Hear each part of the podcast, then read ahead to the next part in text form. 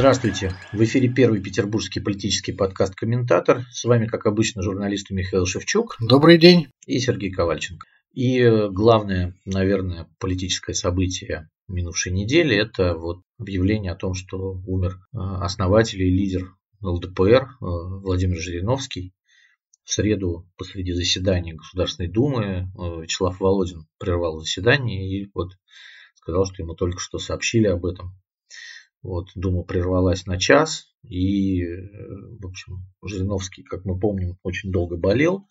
В декабре месяце его положили в Центральную клиническую больницу, говорили о том, что он э, сделал, там, ну вот он сам признавался, что сделал там восемь прививок от коронавируса разных, и, и все-таки слег в ЦКБ с двусторонней пневмонией, после этого уже не было ни одного...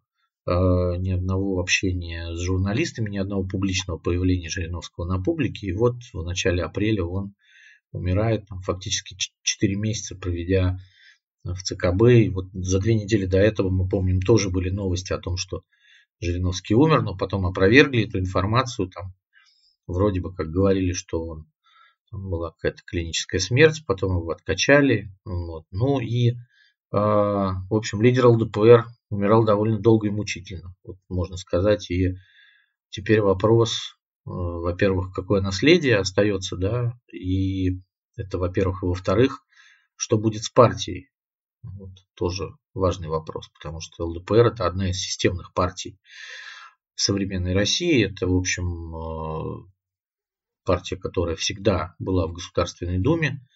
Первый раз э, в девяносто четвёртом году в Первой Государственной Думе она даже победила, то есть ЛДПР одержала победу на выборах, вот, и тогда появилась вот эта вот знаменитая «Россия, ты одурела».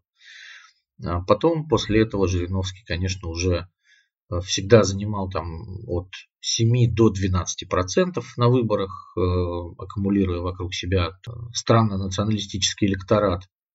Вот, это, ну, не то, что там какой-то просвещенный национализм, а это были вот такие люди действительно отсохи, как бы, и вот эти лозунги «все мы для бедных, мы, для... мы за бедных, мы за русских», там «голосуй за ЛДПР или сиди в жопе», как бы, да, вот очень простые какие-то месседжи, и на них э, Жириновский всегда выезжал, и мы помним, что это вот партия ЛДПР сама, это, конечно, партия одного человека, одного вождя, потому что вот на прошедших думских выборах Жириновский практически во всех регионах возглавлял региональные списки партий, в том числе и в Санкт-Петербурге, и в Законодательное собрание, и в Государственную Думу. То есть вот, ну, чисто, чисто партия вождистского типа потеряла своего вождя.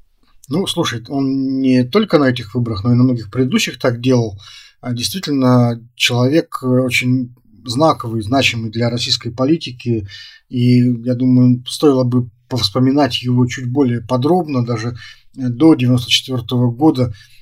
Помним, что еще в конце восьмидесятых, еще в Советском Союзе, Владимир Жириновский начал политическую деятельность, и Либерально-демократическая партия Советского Союза еще была основана в восемьдесят девятом году. В восемьдесят девятом прошел ее съезд, зарегистрирована она была уже чуть позже, но еще в СССР. А вот что интересно, что буквально за год до создания ЛДПСС Владимир Жириновский принимал участие в съезде такой партии, как Демократический Союз. То есть первой партией, появившейся, то есть декларативно, да, в Советском Союзе, был все-таки формально Демократический Союз. Правда, он, надо сделать поправку, он не был зарегистрирован в СССР, но тем не менее. И мы помним, что Демсоюз у нас возглавляла Валерия Ильинична Новодворская, если кому-то эта фамилия о чем-то еще говорит. Но, в общем, была в свое время очень знаковый политический деятель такой.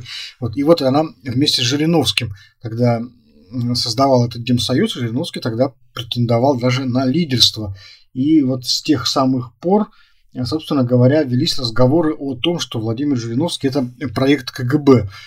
Потому что уже тогда советская власть, в принципе, понимала растущую, растущую тягу советского общества к демократизации и, возможно, хотела либо возглавить либо создать нечто свое, да, демократическое какое-то движение, демократическую партию и контролировать ее. И будто бы с этой целью вполне возможно Жириновский не хотел стать лидером Демсоюза, потому что разговоры о том, что он, в общем-то, агент ка гэ бэ, они велись прямо ну, всегда, сколько я себя помню, и сколько вспоминают люди, которые знали его очень давно, всегда очень часто его обвиняли в работе на ка гэ бэ, потому что там еще в молодости были такие странноватые истории, вот, рассказывали, что, например, еще в студенческие годы он попадался на валютных каких-то незаконных операциях, но был выпущен, вот, возможно, в обмен на согласие сотрудничать. Потом была еще странная история с его высылкой из Турции, будто бы за шпионаж, тоже все еще в советское время было. В общем, такой человек был интересный, и э, вот всю жизнь, в общем-то, Жириновского обвиняли, точнее, подозревали в том, что он э, работает на спецслужбы и выполняет заказ, э, собственно говоря, властей. Вот. А про то, что он был таким певцом действительно э, низов, это ну, так и есть, в общем. Вот под, только сейчас Владислав Сурков нашел для этого подходящего определения глубинный народ. Владимир Жириновский был, в общем, таким кумиром именно такого вот глубинного народа. Вот, так сказать, он же пасконный, он же домотканный, он же отсахи и так далее. Мог ли быть Владимир Жириновский действительно агентом спецслужб? Ну, говорят, что он и сам этого не отрицал. Я помню, что там было несколько документальных фильмов еще в конце девяностых, которые делали на старом эн тэ вэ, и, в общем, ну, как бы у Жириновского спрашивали, и он там не, не говорил «да», но не говорил «нет». Вот. Э, в том плане, что, конечно, в Советском Союзе, даже поздним, э, ни одна, э, скажем так, зарегистрированная организация, тем более политическая партия, не могла появиться без э, ведома э, ЦК ка пэ эс эс и ка гэ бэ. Вот, у всех были кураторы, и эл дэ пэ эр была первой партией, которая после ка пэ эс эс и еще до появления ка пэ эр эф была официально зарегистрирована, провела свой съезд. В общем, поэтому я думаю, что вряд ли не обошлось здесь без кураторов из органов.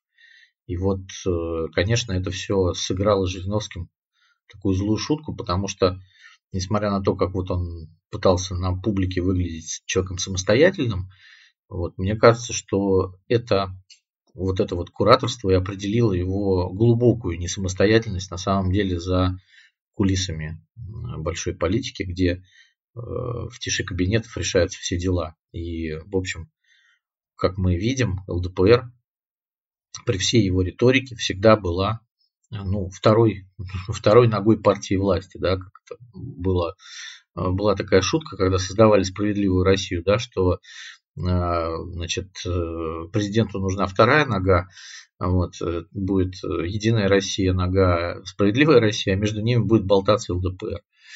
Ну, в общем, оно, оно так и получилось, и, к сожалению, яркий, в общем, яркий человек и человек, который мог сделать какую-то свою карьеру, мне кажется, был заложником вот этих вот отношений, ну, вкупе с собственным таким дурным характером, который проявлялся на публике, да, мы помним все эти эпатажные крики, там, обливание соком, э, избиение женщин, таскание за волосы на людях, вот, и то, что вот покойная сестра Галина Старовойтова и Ольга говорила о том, что в общем, Жириновский, по ее мнению, у нее не было сомнений в том, что он был заказчиком убийства ее сестры, вот, которая там жестко оппонировала Жириновскому в Государственной Думе. То есть мы не знаем, это, конечно, все не доказано, да, но вот э, не самым был светлым человеком покойный. А ты знаешь, вот ты говоришь про то, что он мог создать независимую карьеру, так ведь он, мне кажется, ее, собственно, и создал, это и была его карьера. Я думаю, что он в этом своем э, шутовстве и юродстве был, в общем, вполне искренне и органичен. Почему я, собственно говоря, заговорил о сотрудничестве с ка гэ бэ? Мне это представляется очень важным, потому что партия эл дэ пэ эр и, собственно, Владимир Жириновский в силу своей вот удивительной жизнеспособности, ведь, ну, просто представьте себе, да, человек вот с восемьдесят девятого года по две тысячи двадцать второй, это просто ну, целая эпоха, да, даже не одна эпоха, три эпохи фактически, а если мы считаем там, грубо говоря, раннего Путина и позднего Путина за два разных там временных периода, то это вот четыре вообще эпохи, да, и вот он все это время оставался на плаву, оставался наверху, э, умел договариваться со всеми как-то, умел как-то находить находить общий язык, умел заключать сделки. Это очень важно, между прочим, тоже для политика талант. В общем, далеко не у всех получается заключать сделки. И вот его вот эта вот способность, да, она очень сильно в итоге развратила российскую политику в целом, да, потому что очень многие люди, идя в политику, хотели повторить успех Жириновского. Вот он был популярен, он был богат достаточно.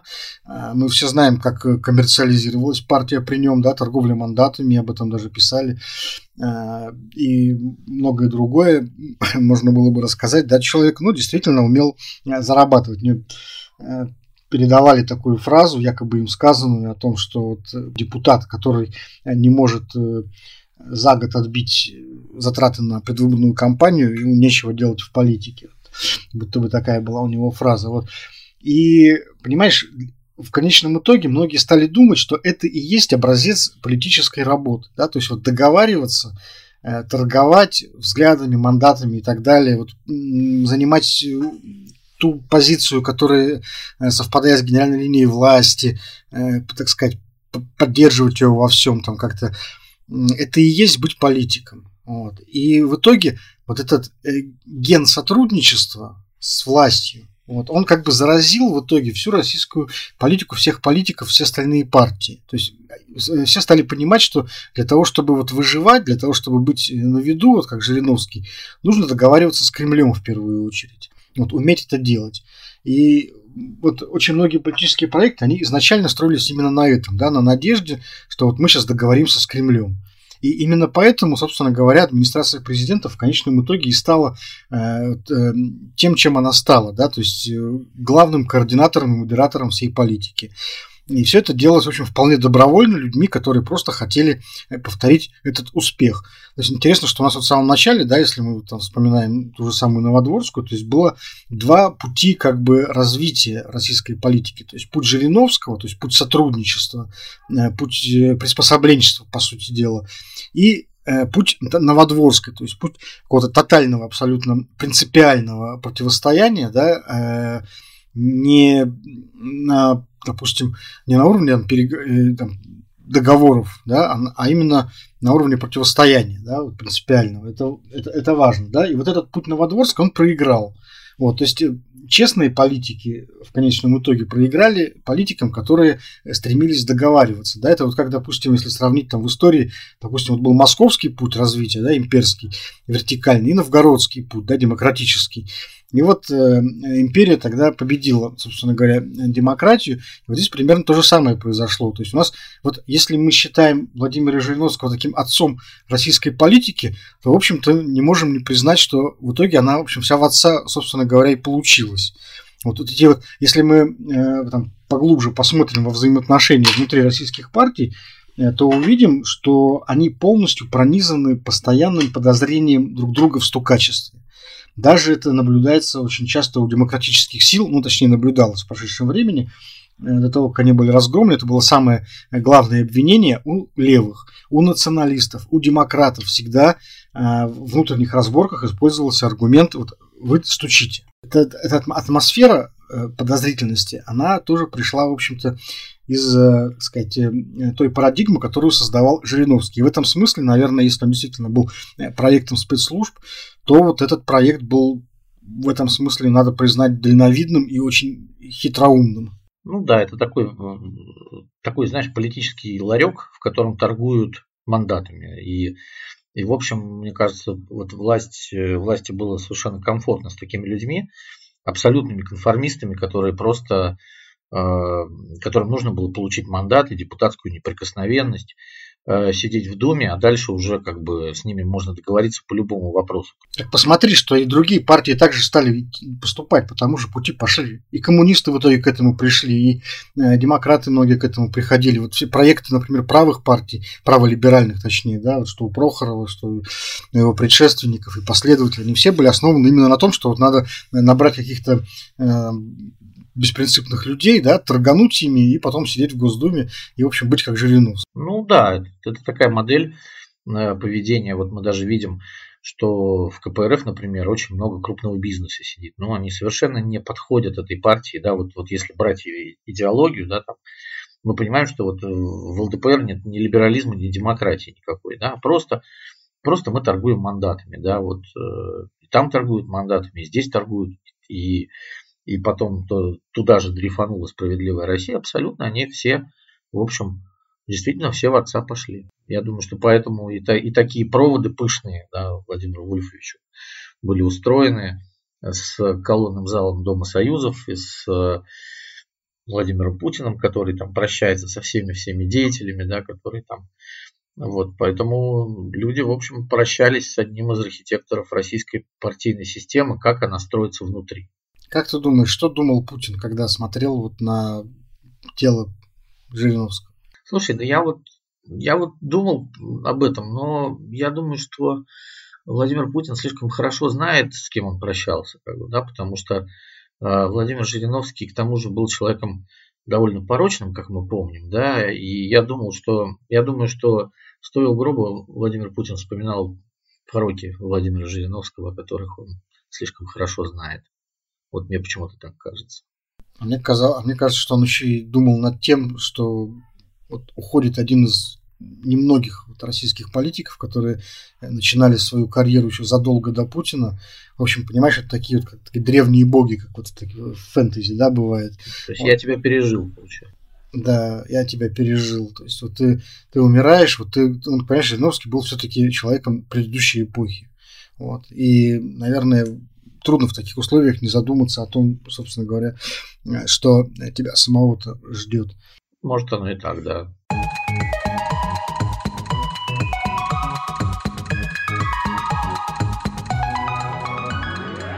И тогда перейдем к ну, той теме, которая у нас уже из нашего выпуска в выпуск идет. Мы не можем ее игнорировать. Это конфликт на востоке Украины. Он нам постоянно приносит какие-то новости. Там ничего не затихает пока, к сожалению. Поэтому вот на прошлой неделе большинство новостей было связано с тем, что было найдено после освобождения поселка Буча, мы это уже обсуждали. Вот. И в конце недели, в субботу утром, значит, был нанесен ракетный удар по вокзалу в городе Краматорск. Ракета класса «Точка-У» взорвалась над местом, где ожидали люди эвакуационного поезда. Вот по данным украинской стороны, примерно пятьдесят один человек погиб, около сто пятьдесят - сто семьдесят человек ранены. Вот. И украинская сторона обвинила Россию в обстреле вокзала в Краматорске, потому что, ну, это как бы Краматорск пока еще находится, это как раз вот Донбасс, это Луганская область, он находится в ведении Украины. Значит, Россия сразу объявила о том, что это вот сами нацисты и бандеровцы обстреляли для того, чтобы обвинить в этом Россию.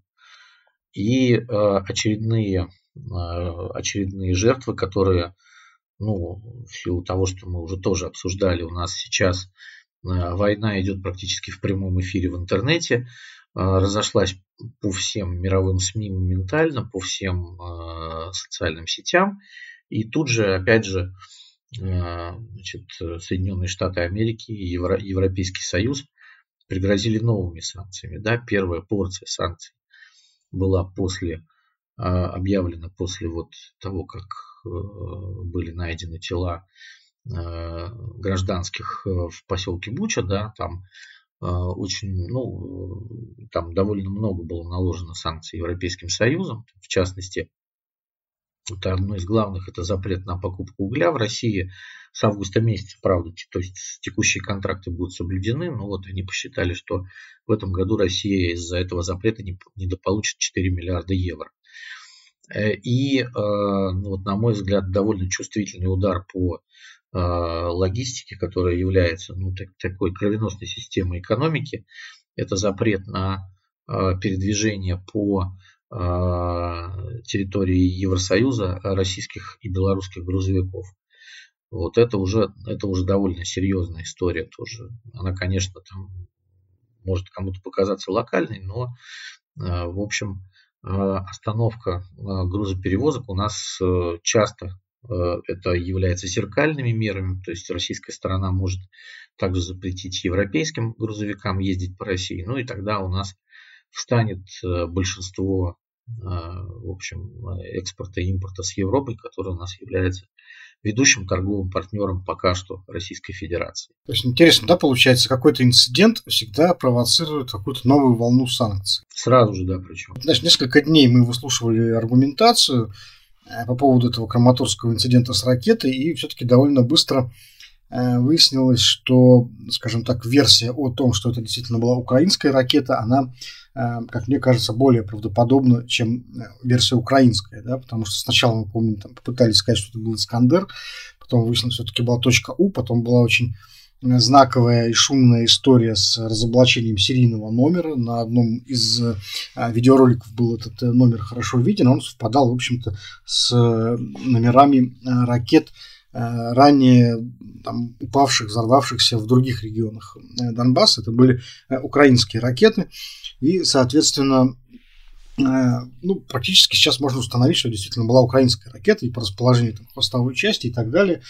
В общем-то, довольно печальная история, трагичная, я бы сказал. Вот я, честно говоря, не думаю, что это была провокация, как об этом говорят, да, потому что, ну, как-то нелогично, да, устраивать провокацию, при этом стреляя из того оружия, которое совершенно точно есть только у тебя, да, Украина, как мы знаем, пользуется этими точками, с вооружением российской армии они сняты. Это, конечно, так сказать, немножечко не похоже на провокацию, как-то странно это все придумано, но тем не менее, возможно, эта ракета просто не долетела туда, куда должна была долететь, да, как-то плохо навели, вот такая вот халатность, да, но тем не менее, это эпизод, в общем-то, мне кажется, не очень красящий украинские власти, мягко говоря. Ну, в общем, даже если это какая-то трагическая случайность, вот, но, тем не менее, ответственность за это, наверное, кто-то когда-то должен понести. Вот, я так считаю. Ну, там есть, в общем, альтернативная точка зрения, потому что, во-первых, полностью ракеты точка У с вооружения российской армии не были сняты, хотя это и провозглашалось. Но во время этой... этого конфликта не было зафиксировано применение точки У со стороны России. Ну, это мы тоже утверждать не можем на сто процентов, вот, потому что говорят, что, в общем, не так много уже осталось вот этих ракет, которые «Искандер» новые, и у краснодарских ракетчиков они еще не успели перевооружиться. Они только начинали это делать на вот эти вот, на «Искандеры».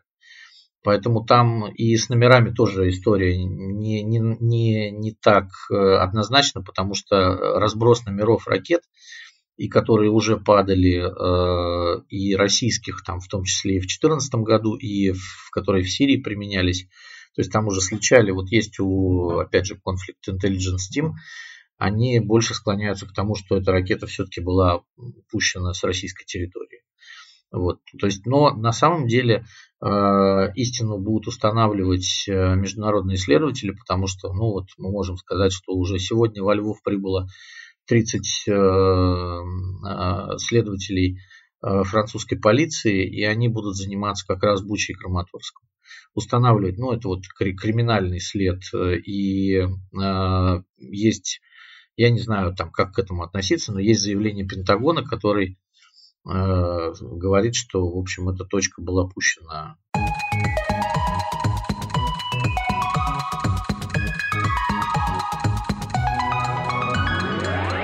Факт тот, что сразу же, как только это случилось, практически мировое сообщество сказало, что, значит, еще Россия получит санкции. И самое главное, что было сказано главой европейской дипломатии Жозепом Боррелем, который был до этого в Буче, вот, он сказал, что Европа каждый день платит России примерно миллиард евро за газ и нефть, поэтому вот надо решать вопрос как-то с этим, да, потому что это очень большие деньги. То есть он сказал, что Украине мы там помогли где-то на, на миллиард, вот, безвозмездно, а здесь мы просто вот уже за, с начала этой операции мы уже почти сорок миллиардов евро перевели Кремлю, который, в общем, это конвертирует как раз в то оружие, которое тут и стреляет.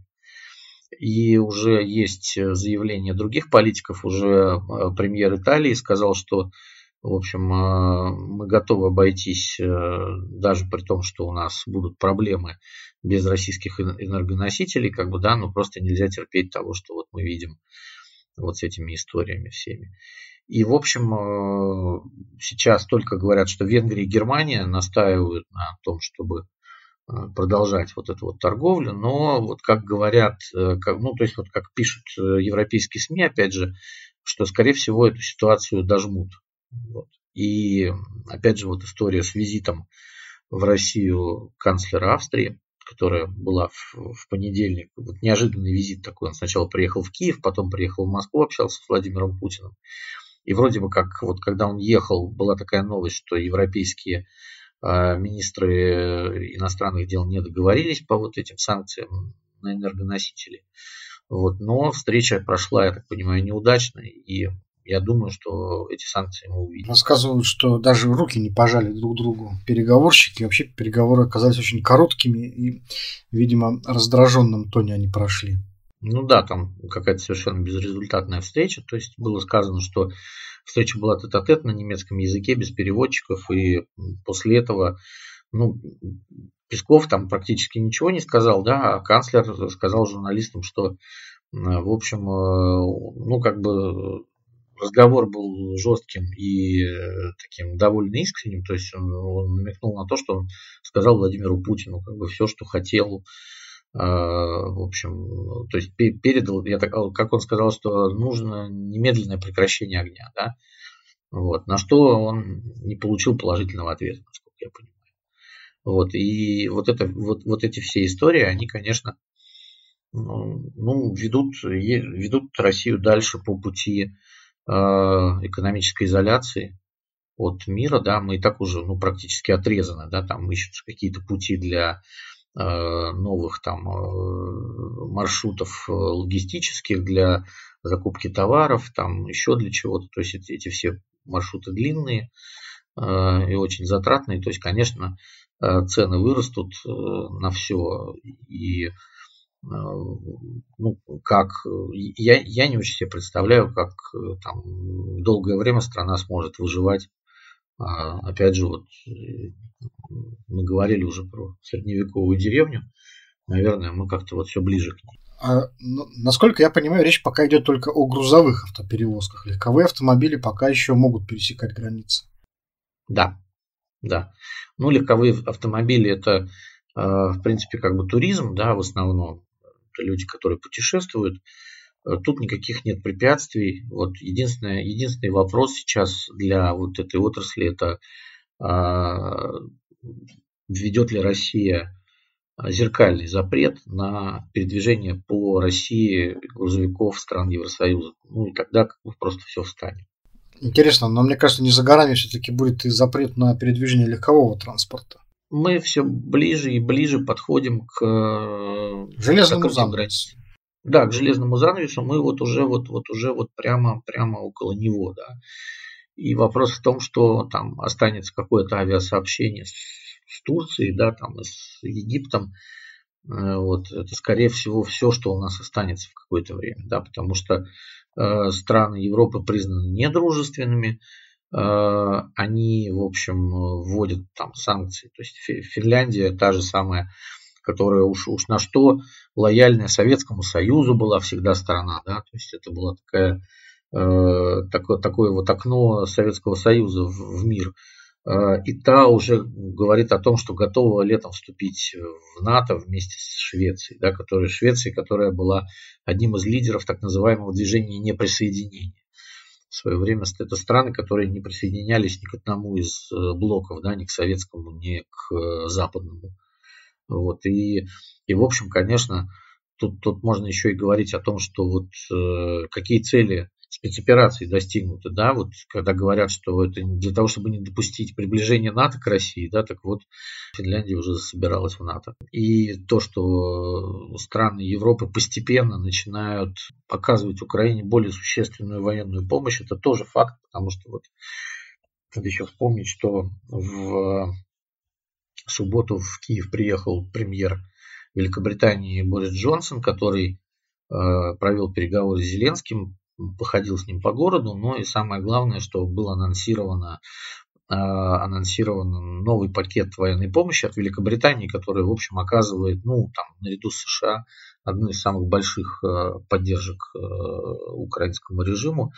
И самое главное здесь, на мой взгляд, там не ну, там зенитные ПЗРК современные самые, но самое главное, что Джонсон анонсировал поставку э, противокорабельных ракет «Нептун». Это э, ну, одно из самых лучших в мире э, ракет убийц кораблей.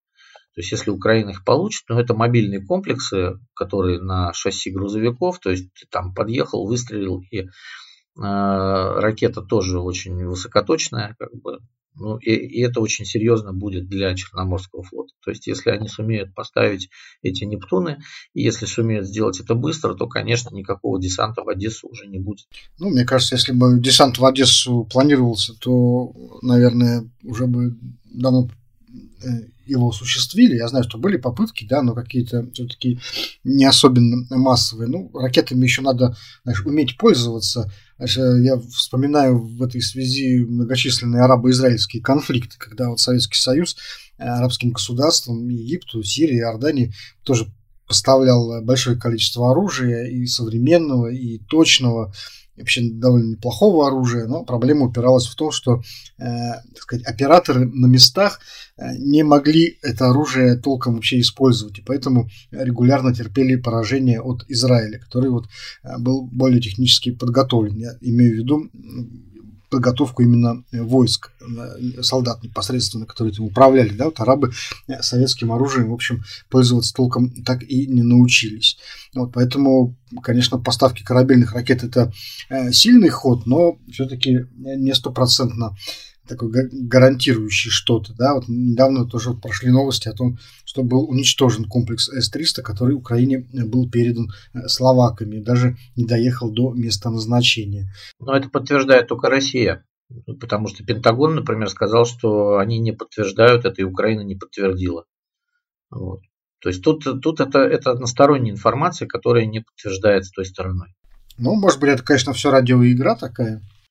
Да, а во-вторых, конечно, тоже это весело сравнивать арабов с украинцами, которые, в общем, на старой советской противовоздушной обороне, на, ну вот на, реально на старых ракетах сумели закрыть фактически свое небо.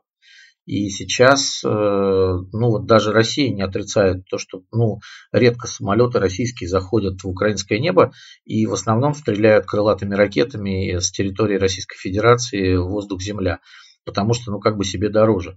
И все-таки уровень образования, уровень цивилизованности арабских армий и армии Украины, мне кажется, маленько странно. Ну, мы видим, что боевые действия продолжаются, спецоперация, хотя идет полным ходом, но за последние дни, так сказать, особенно серьезно никуда не продвигается, если не считать Мариуполя, который все-таки методично дожимают и, видимо, все-таки уже скоро дожмут, потому что больше там сопротивляться, мне кажется, особенно некому.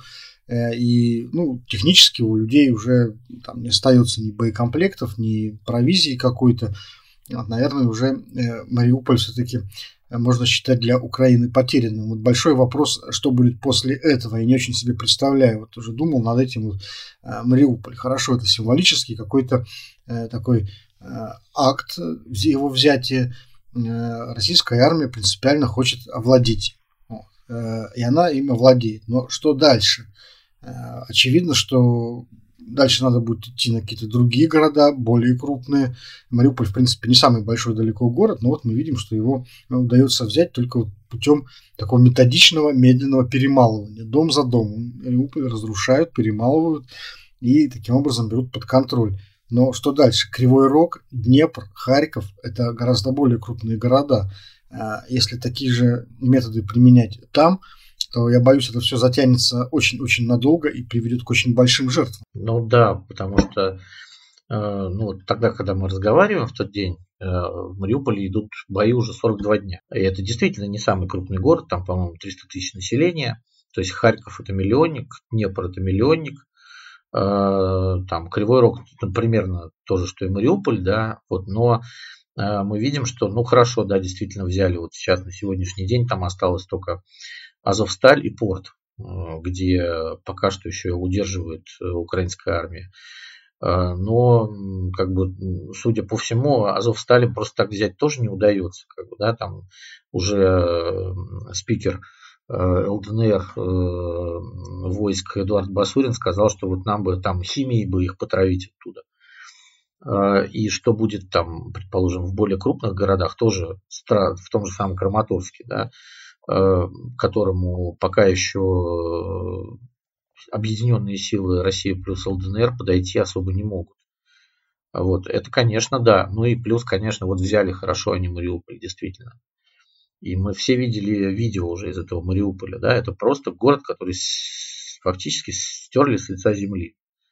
И, и как бы если они будут делать это с каждым украинским городом, то, ну, я думаю, что с каждым таким городом э, мир все больше будет приходить к тому, что это действительно уже там чуть ли не Третья мировая война. Как бы, да? И если мы сейчас не впишемся, не впряжемся, то, э, ну, как бы вот дальше будет это и с Польшей, там, и со всеми остальными. Мне кажется, вот здесь вопрос станет именно так, э, что, конечно, и для России это будет очень кровавые поединки, но с другой стороны мир будет смотреть в ужасе от того, от, от того, что он увидит каждый день, да, потому что, ну, как бы война ведется методами Великой Отечественной, то есть вот это все, э, в общем, э, как бы э, и не, не добавляет э, ни популярности российской армии, ни России в целом, э, и да, в мире, да, разумеется.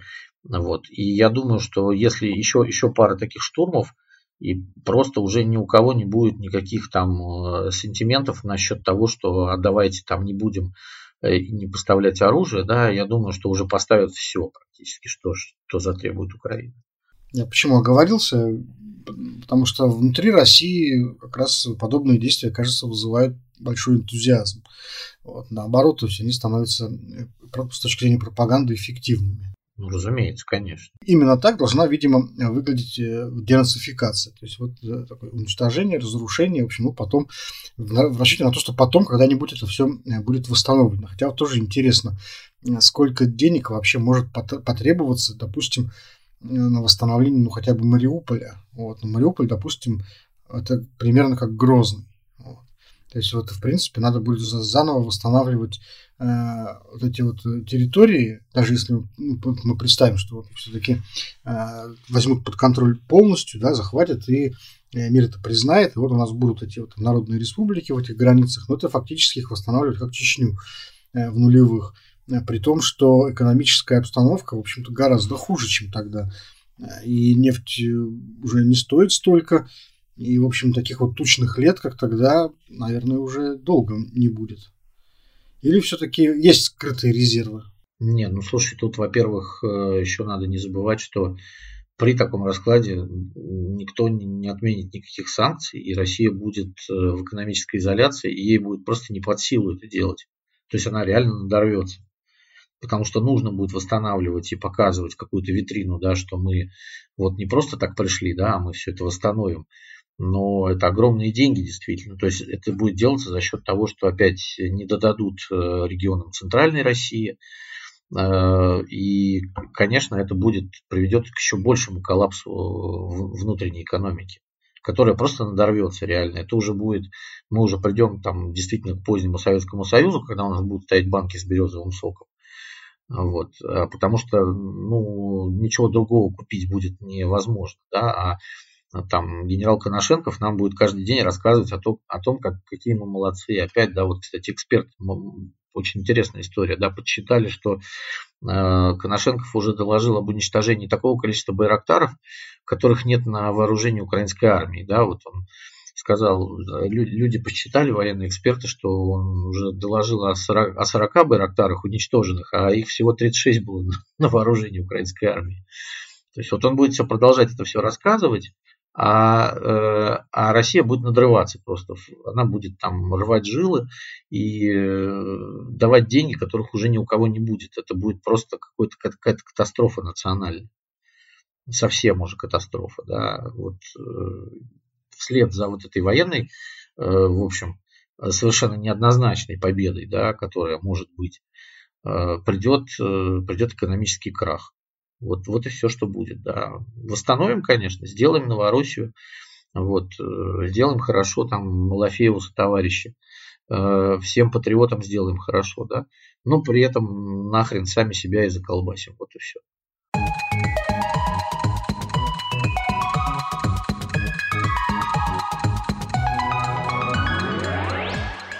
Вот у тебя есть версия, почему, собственно говоря, вопрос денег, вопрос экономики как будто бы очень мало заботит Кремль? То есть они как будто бы вообще не считают, собственно, расходов.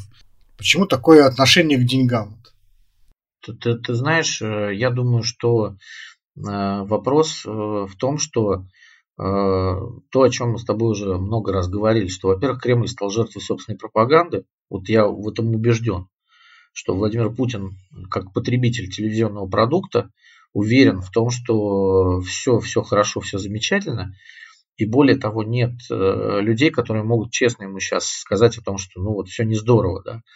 Да? Более того, на прошлой неделе у нас был опять же отчет правительства перед Государственной Думой. И я слушал речь Михаила Мишустина почти полностью. И там был такой вот комсомольский задор, что Россия выстояла. Значит, санкции сделают нас только крепче, мы сплотимся вокруг президента, там, вот, то есть, вот это, есть, есть такой слух, что есть такая методичка, да, и вот они все, на самом деле, говорят одними словами, что мы, несмотря на, на, на, на ту ситуацию, в которой мы находимся, мы должны еще крепче сплотиться вокруг президента, то есть, и Владимиру Путину, я думаю, приносят вот эти вот папочки, где написано, что люди еще больше сплотились вокруг вас, что вот социологические опросы показывают восемьдесят процентов, что люди готовы не доесть, не допить, да, ну вот э, дожать вот эту вот э, западную гадину. Там опять же Лавров говорит, вот у нас новые вводные, да, что оказывается это борьба с гегемонией США. Э, поэтому, мне кажется, про, про внутреннюю экономику уже все забыли. То есть нет никакой, есть одна геополитика. То есть у нас, ты заметил, что у нас внутренняя политика, она вообще как-то исчезла. У нас вот, я даже тут иногда государственные новости смотрю, и я убеждаюсь, что там одна сплошная Украина. В России, в принципе, нет никаких новостей, а если они и есть, то они только хорошие. Ну, у нас главная политическая новость – это, собственно, смерть Владимира Жириновского, который, как мы уже говорили в прошлом выпуске, символически похоронил вместе с собой всю российскую политику и российскую демократию. Вот, да, и вот, и вот из этого как раз и вытекает вот эта вся история о том, что, ну, да, я думаю, что если Владимира Путина спросить, он скажет, да нет, в России все хорошо, как бы перестаньте. Это вот там у нас как бы проблема, да, вот мы сейчас ведем эту военную операцию, у нас там есть проблемы, а в России все хорошо, не, не, не вешайте мне лапшу на уши, потому что специально обученные люди говорят, что вот эксперты в этом деле, они говорят, что все нормально. И пока король не, обра... не обнаружит, что он голый, как бы он так и будет уверен в... И вот к нему приходит этот австрийский канцлер и говорит, слушай, да у тебя тут как бы, в общем... Один орган пониже спины уже, да, вот маячит. А он, а он ему смеется в лицо и говорит, а что ты взял? У меня вообще все хорошо. Ну, знаешь, вот я вспоминаю, мы же можем вспомнить, как опять-таки после гражданской войны тоже в стране был довольно значительный энтузиазм, восстановление строек комсомольских и так далее. То есть я думаю, что какое-то время мы еще вот на лозунге «Пятилетку в четыре года» будем выезжать. Думаешь? Ну, я думаю, что первые годы обязательно случится вот эта эйфория восстановления, эйфория преодоления, догнать и перегнать Америку и так далее. А на какие шиши? Ну, слушай, на какие шиши? На какие шиши, собственно говоря, проводил индустриализацию Советский Союз? Да? Вот на золотой запас. Ну, у Советского Союза, понимаешь, там, там вот смысл в том, что э, действительно, если вспоминать историю после гражданской войны, э, на, на Советский Союз не были наложены санкции, его не признавали в мире, действительно, да, это вот первые признания пошли там уже после того, как образовался СССР, после Рапальского договора с немцами, да, там пошел этот парад признаний потихоньку. Но, извини, на Советскую Россию не были наложены санкции, и она не, не отхватила для себя ничего от конца Первой мировой войны, в, котором она, в которой она в Российской империи участвовала. собственно, и никто ее не воспринимал как какого-то игрока, да, ну вот слабая страна, которая сейчас находится в руинах, там какая-то советская власть, вот, а, и, и это совсем другое положение, то есть восстановление экономики, восстановление, оно было как бы, то есть все понимали, что будет какое-то светлое будущее. И там был какой-то советский проект, который предлагался. Здесь же, а что, что здесь предложат, собственно? Это, во-первых. Во-вторых, наши резервы арестованы, нашим золотом нельзя торговать. То есть сейчас совершенно другой мир. То есть, ну кто будет? Население будет у них покупать это золото. То есть если, если, будут, если будут наложены санкции на нефтегазовый сектор, даже если они не будут наложены, то наложены санкции на покупку оборудования. Все проекты СПГ остановлены, потому что Запад заморозил поставки всего оборудования для этого. Да? Оно будет приходить быстро в негодность. И это само собой просто сдохнет в какое-то время. Ну, здесь все зависит от того, сколько времени продлятся все-таки санкции, потому что, если уж так вспоминать, то в две тысячи восемнадцатом году страны Антанты как раз пытались объявить полную торговую блокаду Советскому Союзу. Правда, существовало это все не так уж долго, до две тысячи двадцать первого года. И после этого, в общем-то, торговые договоры были заключены. Вот, и даже это было до того, как был, собственно, официально признан Советский Союз. То есть сначала была признана торговля, разрешена, потом уже политическое признание. То есть торговля все-таки оказалась важнее политики. И в тридцатые годы краткосрочные санкции все-таки вводились. Но, правда, это были такие ситуативные вещи. Они обычно там недолго продолжались. Год, полтора и так далее. Потом снимались. То есть там какие-то полномасштабные санкции, это уже надо с семидесятых годов отсчитывать.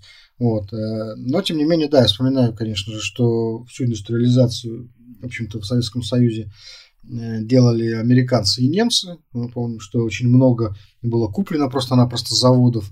Работало много американских инженеров, даже многие американские рабочие приезжали. Это тема для отдельного, очень интересного разговора. Ну да. Ну, многие заводы даже вот просто собирались в Штатах, как Магнитка, например, да, и потом просто перевозились. пятьсот или семьсот предприятий было построено иностранными инженерами на иностранные...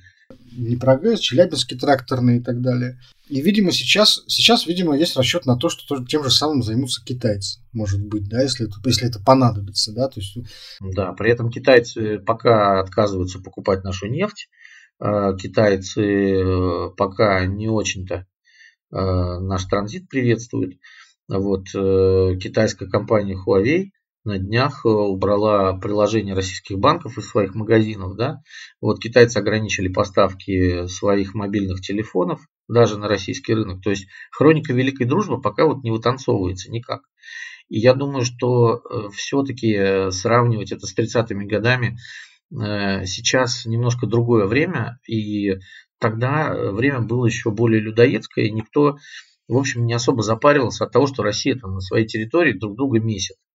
Ну, залезли в Польшу, да, там получили, как бы откатились и все. А здесь в двадцать первом веке Европа, не воевавшая семьдесят лет, увидела, как армия соседней страны просто вторгается на чужую территорию, начинает там боевые действия.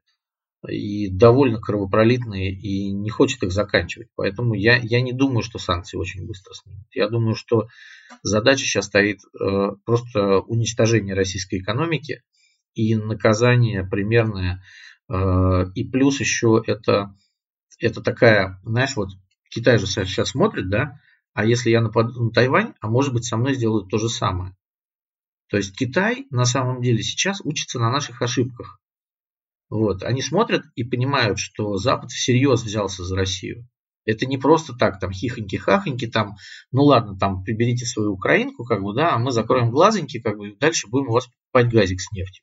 Нет, это, мне кажется, уже совсем другая история. Ну, как гласит э, известная мудрость, Россия существует для того, чтобы преподавать миру какие-либо уроки. Вот, видимо, мы сейчас какой-нибудь очередной урок и миру, наверное, преподадим. Вот. А может быть, и для себя тоже извлечем что-то интересное, полезное, новое и так далее. И научимся жить в новых реалиях, уж не знаю как. Ну, на этом нам, наверное, уже пора закругляться в нашем очередном выпуске. С вами были Сергей Ковальченко и Михаил Шевчук. Мы прощаемся с вами. Всего доброго. До свидания.